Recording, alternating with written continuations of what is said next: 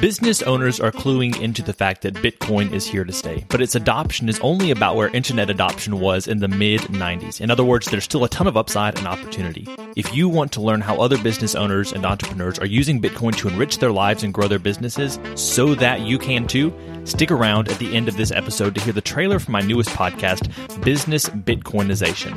And now, on to today's episode. You're listening to the Life as Leadership Podcast. Are you looking for motivation and encouragement on your path to becoming a better leader? If so, you've come to the right place. Keep listening to find a community of leaders committed to learning and taking action to improve their world. The Life as Leadership Podcast, where leaders gather to grow together. Here's your host, Josh Friedeman. Hey everyone, welcome to the show today. Today we're going to be discussing Monday's interview with Samuel Bolin, who is the executive director of the Jackson Leadership Foundation. Back with me in the studio to discuss the interview are my friends and fellow leaders, Cody Coleman, Kelsey Broom, and Michelle Mahalko. How are y'all doing? Great. Doing right. It's good to see you, Thanks Josh. for having us. So, what did you think about Monday's interview? I really appreciated that he has this organization that helps to connect other people and helps to train leaders too. Because I think that's something every city can value, especially in under resourced communities, because they're looking for leaders who can help change their community. And so this really is so helpful in Jackson. And it's really cool to hear that it's across the world. And I do like how they look in those communities and say who's already doing stuff, who is positioned to lead well, and how can we help them lead better. Yeah. And that's one really cool thing about the Leadership Foundation.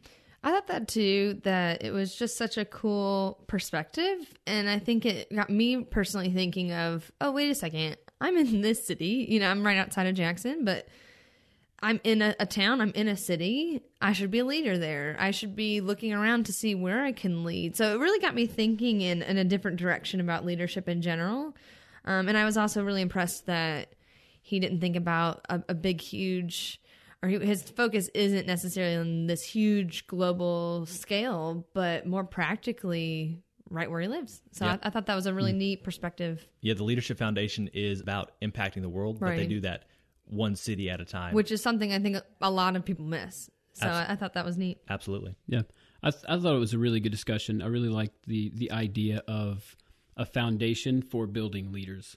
I'm in this spot in my life right now where I'm in a pretty big leadership role where I'm at, and I need to figure out myself even how to better empower other people to to lead and teach them how to lead leaders. So, the Leadership Foundation is about connecting people from different parts of the city for the maximum impact. So, I wanted to kind of start off the question going, uh, moving from the Leadership Foundation to a more personal level. Have you ever seen people in your life who do a great job of connecting organizations, connecting people, just do a good job at connecting others for greater impact? Yeah. So my dad owns owns a business in Tupelo, Mississippi. It's it's a bait shop, Clay's Bait and Tackle. Go check it out. Web, website, out. website? Uh, website uh, Clay's Bait and Tackle LLC.com, I think. Just Google it. Yeah, just Google. It. yeah. Anyway, he has this way of of talking to people. Uh, they'll they'll come in and you'll have guys come in that own businesses and have run successful businesses for years, uh, coming and talking to guys who are looking to be able to do something like that. And I've seen so many times my dad, uh, who's talking to these guys, walking in saying, "Hey, how did you start your business?" And he would be he'd he'd start talking to him and get to know him and everything. And then other guys would walk in. He's like, "Hey, have you met so and so?" And yeah, this guy, this guy knows what he's doing. Go talk to him for a while. Yeah, yeah. And he would kind of dip out of the conversation for a while. I, have seen that so many times in just a, a general setting of just a random person mm-hmm. being able to connect other people, which is really cool to see. I think. There was a woman at the university that I went to, Asbury University. Go Eagles! She actually was my mentor. Funny enough, I was connected to her. I didn't naturally just meet her, but I was connected to her. And through her, she got me my first full time job and my husband's first full time job. And so, and that was actually her job. She was in charge of career and calling. So that was convenient. But she just went beyond that. It wasn't just a job to her. She loved people and she loved connecting them as her job, but outside of her job. She was just very fluid with her relationships, her skill set, and, and connecting people with uh, other people and based off of their skill sets. So Yeah, yeah. So, how about this? Going from people that you know to yourself. Have there ever been times in your life where you found yourself uh, uniquely positioned between two groups to connect them well? I actually had one last night. I studied uh, Spanish at Asbury and I lived abroad in Spain. And so I just had this deep passion for Spanish in general, for Spanish cultures. Um, and it wasn't so much as connecting two different groups, but I've just found that that love and passion has been very evident in my life to connect people. So I have a friend um, who moved here from Spain because she married a guy from here conveniently. Yeah. And last night I was on a walk with my husband and and our son and I just walked past this house. We walked by this house that had a Spanish flag out. And with some of his prompting, I, I went up and knocked on the door and just asked, "Hey, uh, what's with the flag?" And she was from Spain, and we just sat and talked for about twenty minutes in Spanish. And I've now already set up a coffee date between her and me and my other Spanish friend, and I just thought that was so cool. Of like, Excelente. it's muy excelente. um, but I thought it was cool that if we just pay attention to our, our interests, our passions, if we just keep a lookout, we can connect people that probably really need each other. So I am actually the life groups pastor at my church, and kind of my job is literally to connect people into life groups and plug them Hmm. Yeah. into a community that's built into the church. So I go out into the community where I get the opportunity to just meet people and talk to people and love people and bring them into our community and get them plugged into church and more specifically weeknights hanging out with smaller groups of people um, where I get to know all of these people and say, hey, you'd be a great fit here. Um, these people are kind of on your wavelength, I think. The only example I can think of right now, well, when I was younger in my youth group, I was kind of the girl that would be kind of assigned to go and meet the new kids and put them into their own groups. Yeah. But actually, that same youth pastor is now an executive director of a camp out in Tennessee Oh, wow. called that's Bancroft. Um, and so now I work with students that look for summer jobs, and he's looking to hire students. So Full we'll see if. I can be more of a connector now. Yeah. Yeah, that's a great example. Um, so there are probably a number of things I could I could choose from, but when I was in college, I was the RA on my hall for a year, and that was the same year I was serving as a president of another group that had events on Sunday hmm. nights. And you know, there are a lot of guys that sometimes just sit around the dorm with nothing to do, and being able to connect them with something meaningful for an evening was you know something that was beneficial in their lives. There are a lot of different ways as a resident assistant on a hall that you can do that. But I kind of had this this leadership position in both areas, so I had a unique insight into both of them. That was a way Yeah. that I could help to connect people who otherwise may have just been sitting around with nothing Yeah. to do. And that's that's the value of a connector. You can help someone find more value and more meaning in their lives. Right. So I thought it was cool how he talked about social entrepreneurship and how he already had connection in Jackson. He had been doing local missions in his church. Yeah, yeah. and he used the term i think preliminary groundwork that uh, he was able to have like market research done knew the needs of the community knew what needed to be done what needed to be uh, what resources they needed so i was just wondering if any of you have ever taken a job where you knew that you weren't going were not going to be in the position that you wanted to be right away and it was going to take patience and growth to get to that point Absolutely, yes. I can't think of a job that that has not been true for. Amen. Um, Yes. And I think that's often true whenever you are starting off as uh, a young professional somewhere. I will say that the first job I had after college was teaching in Honduras, but I didn't actually go down there to teach. I started teaching after I went down there. I found out that would be part of my job description, and it wasn't. It wasn't like um, the reason for that was that one of the teachers was overloaded, so it wasn't like they were planning on it all along and just didn't tell me. But I had to figure out how to teach because I had never. Uh, I never taken classes on how to teach, and I had never thought about teaching before, Yeah. nor had I particularly wanted to. But you know, I- I spent the next three years down there, um, and part of my job every year was teaching, and I Hmm. had to kind of learn as I went. And I'm not planning on having a formal teaching role in the future. Yeah. But I, I definitely have more respect for teachers now, having been a teacher for a few years. Wow. Uh, as a teacher, Awkward. I, uh, like wow that's impressive um yeah even even as like I, I did go to school i took the classes on on learning how to teach and this that and the other and i can tell you they they don't teach you everything you need to know like you can't you can't just learn that stuff in a classroom you have to actually go do it Yeah. Um, and my first entire year of teaching though i was prepared enough to to get through that year without burning out was still a huge learning curve. Um, I was, you know, I would be up at the school till eleven o'clock at night sometimes, uh, grading papers and figuring out uh, systems and stuff that I could put in place to make my life a little bit easier. Um, and by now, I'm, you know, in my, I'm about to end my third year of teaching now, and everything is remember when I was so there. much easier. right? Yeah. Ha ha ha ha ha. Um, but now everything's so much easier, and you know, I can go to work having put in almost half the effort because I've spent so much time doing this. I kind of I have a feel for it. You know, um, it's been a long road to get here, but it's been totally worth it. Yeah, it wasn't a technically a, a professional job, but every summer I went and worked at Camp Kanakuk down in near Branson, Missouri, and I I love that camp. And I I um I actually my second year working there, I was given the position of being a UC, which was just basically a counselor to the counselors. And that was a big deal because usually you have to work there quite a few years to get that. And I Yeah. only worked there one year. And I went in a little cocky and a little distracted, and I didn't do a very good job, which till this day breaks my heart. Um, but it was it was hard work. I was, you know, doing some nasty work till like midnight, like plunging toilets and stuff. I would rather be grading papers, Cody. Michelle, do you have any examples of a situation like that in your own life?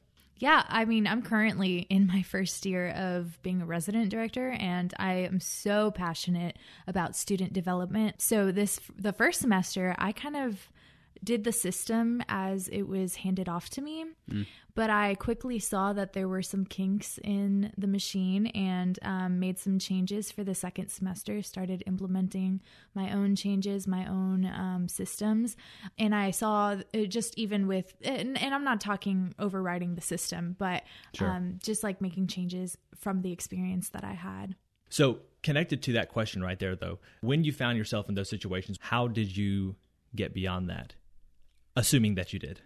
It took a lot of humility on my end, being that unit counselor that summer, just because I didn't do the job very well for about the first half of the summer. And some people called me out actually, and I had to go and step back, reevaluate my motives, reevaluate my relationships, and how I approached everything. And unfortunately, it was about the end of the summer that I realized how to do the job well.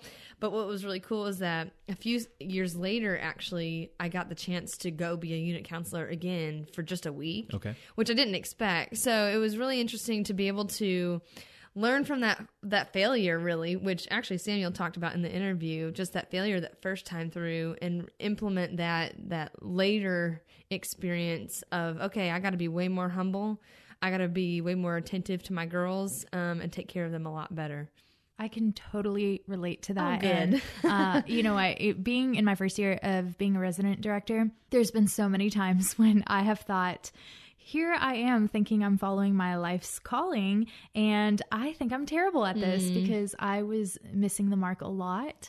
And something that I had to learn is as long as I was remaining teachable, like you said, being humble, Right. seeking out mentorship, like he talks about a lot, having people that you can confide in and, and be vulnerable with and say, hey, I'm dropping the ball here, but who will correct you? I think that is so, such a valuable experience. Yeah, even in my first year, this whole idea of being humble is definitely a big deal for where I was. You know, anytime you you're in your own classroom and this is this is kind of your baby, you can get kind of cocky and say, uh, "This is mine, and I'm doing the best that I could possibly do." But there there were a few times where I kind of had to swallow my pride and like go across the hall to an experienced teacher that's been there, been doing this for ten years, and say, "Hey, how can I do this better? Because this is obviously not working Yeah. for me." And it was a lot of uh, seeking out advice and taking advice from people that have done it for years and years yeah um, and ultimately just kind of driving through it and not giving up. because Yeah. there's a lot of that too. Is just sitting down thinking about it for hours and hours and hours and hours and just figuring it out. And I think some of it is just accepting that failure. Like, Yeah, okay, didn't do that right, but tomorrow's a new day, and um, I'm going to learn from that and just do better tomorrow. And I, I wish it was more understood for younger leaders. I wish they came in knowing, I I wish I did at least, knowing that you're bound to fail. You're bound to fail early. You're bound to fail often. Yeah. And that does not make you any less of a leader. Right. Yeah, I think in those situations, it's really important to have a good leader to help you out along the way, to help you out in a healthy way. That's something for each of us to remember as well as Yeah. we begin to have people that we oversee. Are we doing a good job challenging them correctly, making sure they have the the skills they need, the experience they need along the way? I will say, Cody, for me, I. Uh, Never had my own room. I always I, I, I had one of the special classes, so I was always Yeah. sharing a couple different rooms with people. But Right. because of that, I was hopping in and out and seeing what people were doing. And mm. there was one teacher in particular that I learned a whole lot from. And he had a class with really engaged students. He also had a special class. So I learned a lot from him on how to do some creative things. And I was very thankful to have someone like that who was a contemporary because it's, hmm. It's nice to be able to see what people in your same situation or maybe just a couple mm. years ahead Yeah. are doing. You can really learn a lot from them. Well, I think that almost kind of goes back to the idea of connection. Like, it's not, it doesn't stop once we get connected to the right people. I think almost as as leaders, we need to stay connected to other mm-hmm. leaders in a similar situation, role, position, to just have. I think there's a really powerful thing when you have a group that you can kind of look at to see, okay, who else is here? What are they doing? And, and kind of feed off of each other. Yep. Yeah, and kind of going off of that, that's a, a really interesting concept that I kind of I thought of when Samuel started talking about his mentor. What is the big difference, if if there is a difference at all, between a mentor and a leader? Hmm. Is a mentor specifically leading one person, or can you mentor a whole group of people? Or are you just leading a whole group of people? Or is this a dumb question? no, it's a great question, and I think from you know a lot of a lot of the people who have been on this podcast have talked about mentorship, and it's it is leaders. Uh, oftentimes, it's leaders in particular areas where you are seeking growth, Right. And it's leaders who can help you in a particular way um, by guiding you through a relationship. Right. And that's that's that's the key right there. It's it's great leaders who are able to help you in some specific area Yeah. who have a close relationship with you and are able to guide you. I think all leaders, good leaders at least, should be mentors because if you're a good leader, you should be trying to kind of produce more good leaders, and Right. that requires mentorship. Yeah. So, talking about producing leaders, he was talking about you know empowering people, empowering other uh, leaders to to go out into the community and build their ministries and stuff like that. So, the question that I have for that is, what does it look like to empower other people? You know, is to say, I've got this thing that I'm doing. I would love to have you on my team, and I would hmm. love to to see you on my team to be a part of this and own it. How do you walk up to somebody? What's that conversation look like? And even even more so, how do you empower other leaders to lead more efficiently and effectively and to say one day I want you to be able to to create leaders that will then again be able to go lead. I was actually having this very conversation with two friends the other day. Actually, one of my brothers and another friend, and we were we were talking about the importance of respect. Hmm. If you're hmm. going to follow someone, especially into a difficult situation where there are a lot of unknowns, you need to respect that person. And there are a couple different things that can help to create that respect. Well, there are a lot of different things, but but two things we were talking about is the importance of a track record, especially if that leader is older, and the importance of a vision with a good plan. And I, I would say that that's especially true if the leader's younger and they haven't had the opportunity to have that track record. If you're going to follow a leader, they need to be someone that you you know that if you follow after them, then you're not going to be left in the dust. You're not going to be left out to dry, but you're actually following someone who is going to lead you and that you can work with side by side, or you can follow after them and know that you will, in as much as you can control it, have an effective outcome. Yeah, I think that goes back to what Samuel had said about trust. As a leader, I think that's something that maybe is a very important key that we overlook sometimes because I know I've been in positions at work or in a group or a role or whatever and I just don't feel that I can trust somebody over me and that makes a huge difference versus when I can trust them. And so I think Cody, I think that starts with trust. Building maybe it's not that you have to be best friends for 10 years before, you know, you Right. say, "Hey, you should be a leader in this area." But but just anything of hey can we get coffee or maybe it's not even that maybe it's just hey can we have a conversation when you know you bump into them and i think another big thing is to be humble enough as a leader to know that you should be replaced one day Oh, yeah, definitely. and and because I think sometimes you think, oh, I'm, I'm in this position, but I think we really ought to look at the future of like, I'm not going to be able to do this forever for whatever reason, and uh, I think to have the humility and the intentionality to look at other people and to find their potential. I think it's it's easy to get kind of caught up in what we see is what we get.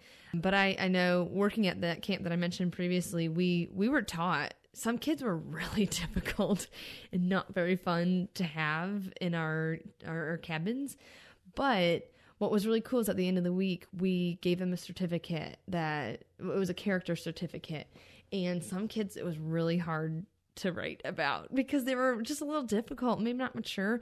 But we were always encouraged to say you know maybe maybe they talk too much in a group setting or they won't be quiet or they won't listen well um, maybe you focus in on how they're so energized and that they can they can rally people well. You know maybe you wouldn't see that right on the surface. Maybe it's just annoying because Sure. they keep interrupting you. But what's behind that? What's the potential behind that? And maybe just call that out and say i see that in you. So Michelle talked a little bit about building groundwork and things like that. So the question I have for you is have you ever started something new? And if so did you tend to err on the side of the groundwork aspect of gathering data, planning and things like that or did you tend to err on the side of implementation and carrying out the plan maybe when you didn't even have all of the necessary groundwork laid? Do you have a tendency either way or are you that perfect balance of the two? I, I definitely tend to be more on the implementation side of things. Yeah, I'm, I'm very much so uh, like somebody else has the plan and they tell me the plan and I go figure out how to Mm-hmm. work the plan. Um, I'm really good at working with my hands, It- so like it's really it's really fun for me. I really really enjoy taking this this idea that somebody else has and figuring out a way to make it a physical thing. It was Yep. really cool. I would say that I'm a pretty good mix of both now. But when I was younger, I was probably strictly visionary girl who had these crazy ideas and thought they could be done in a day.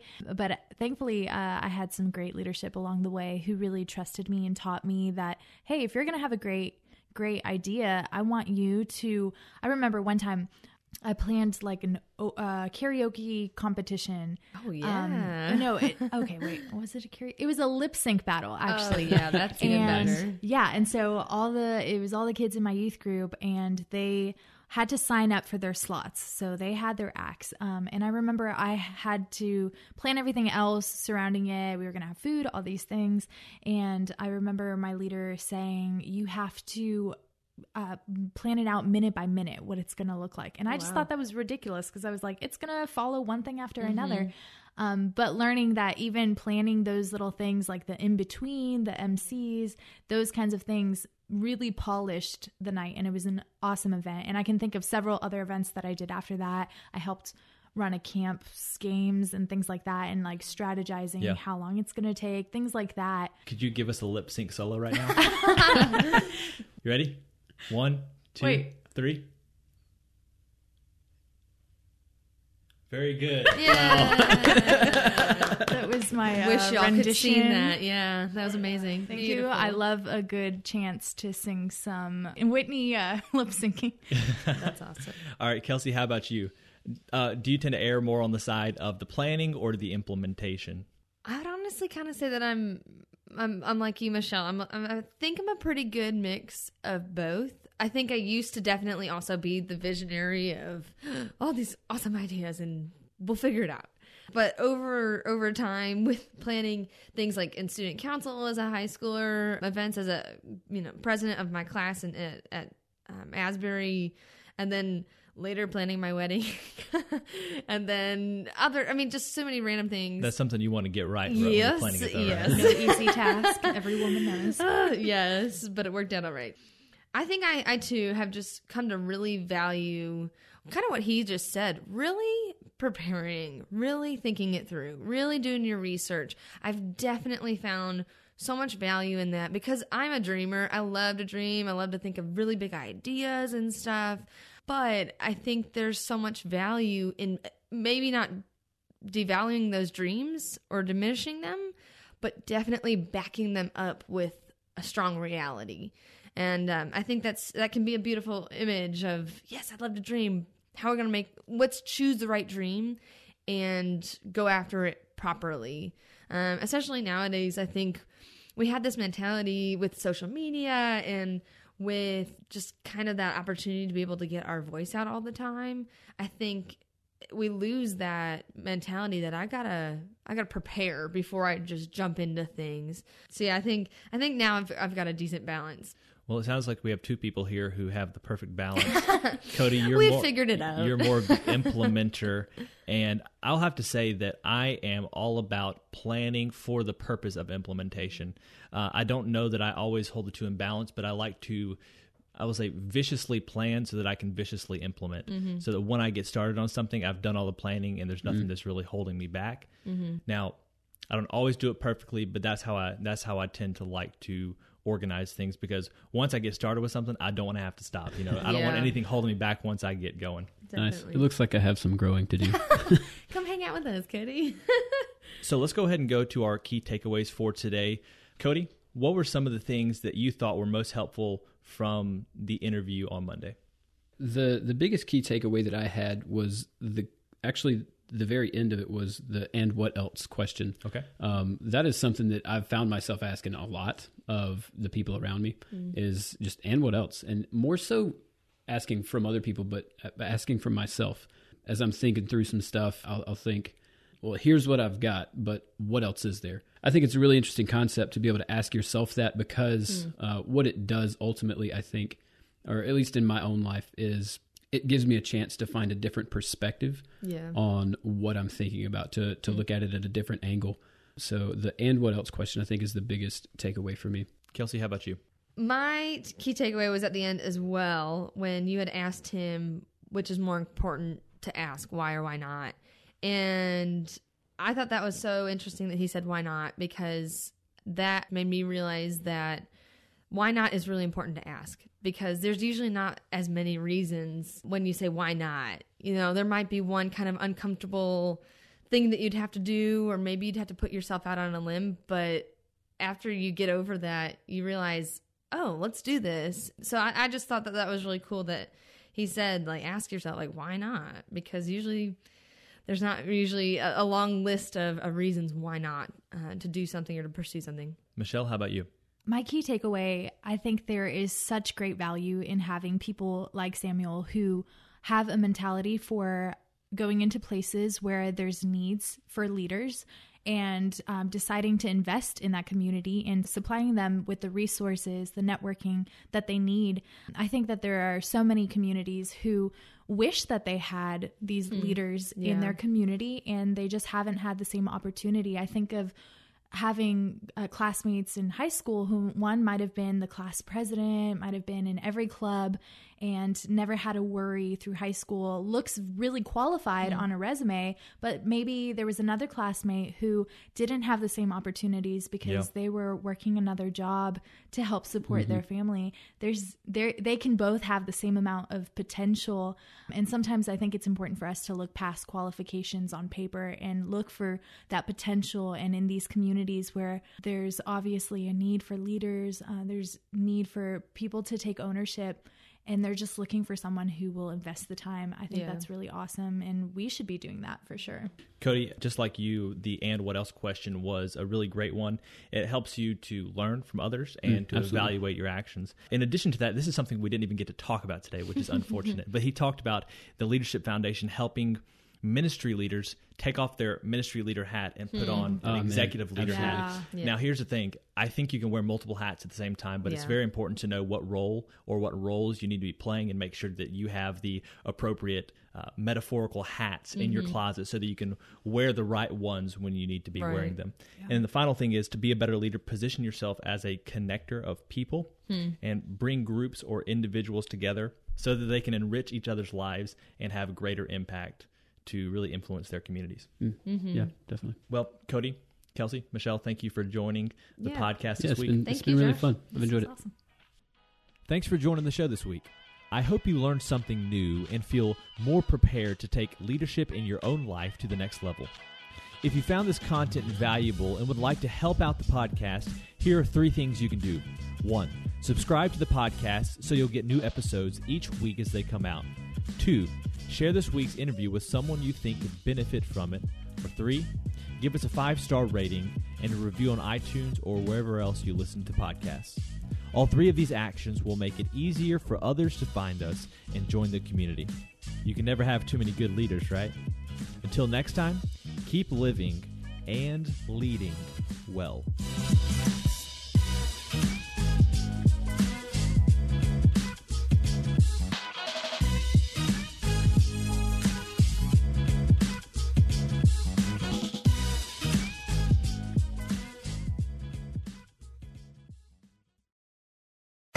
Hey, thanks for checking out this trailer for the Business Bitcoinization Show. My name is Josh Friedeman, and I'll be with you each episode interviewing business owners about how they're using Bitcoin to enrich their lives and grow their businesses.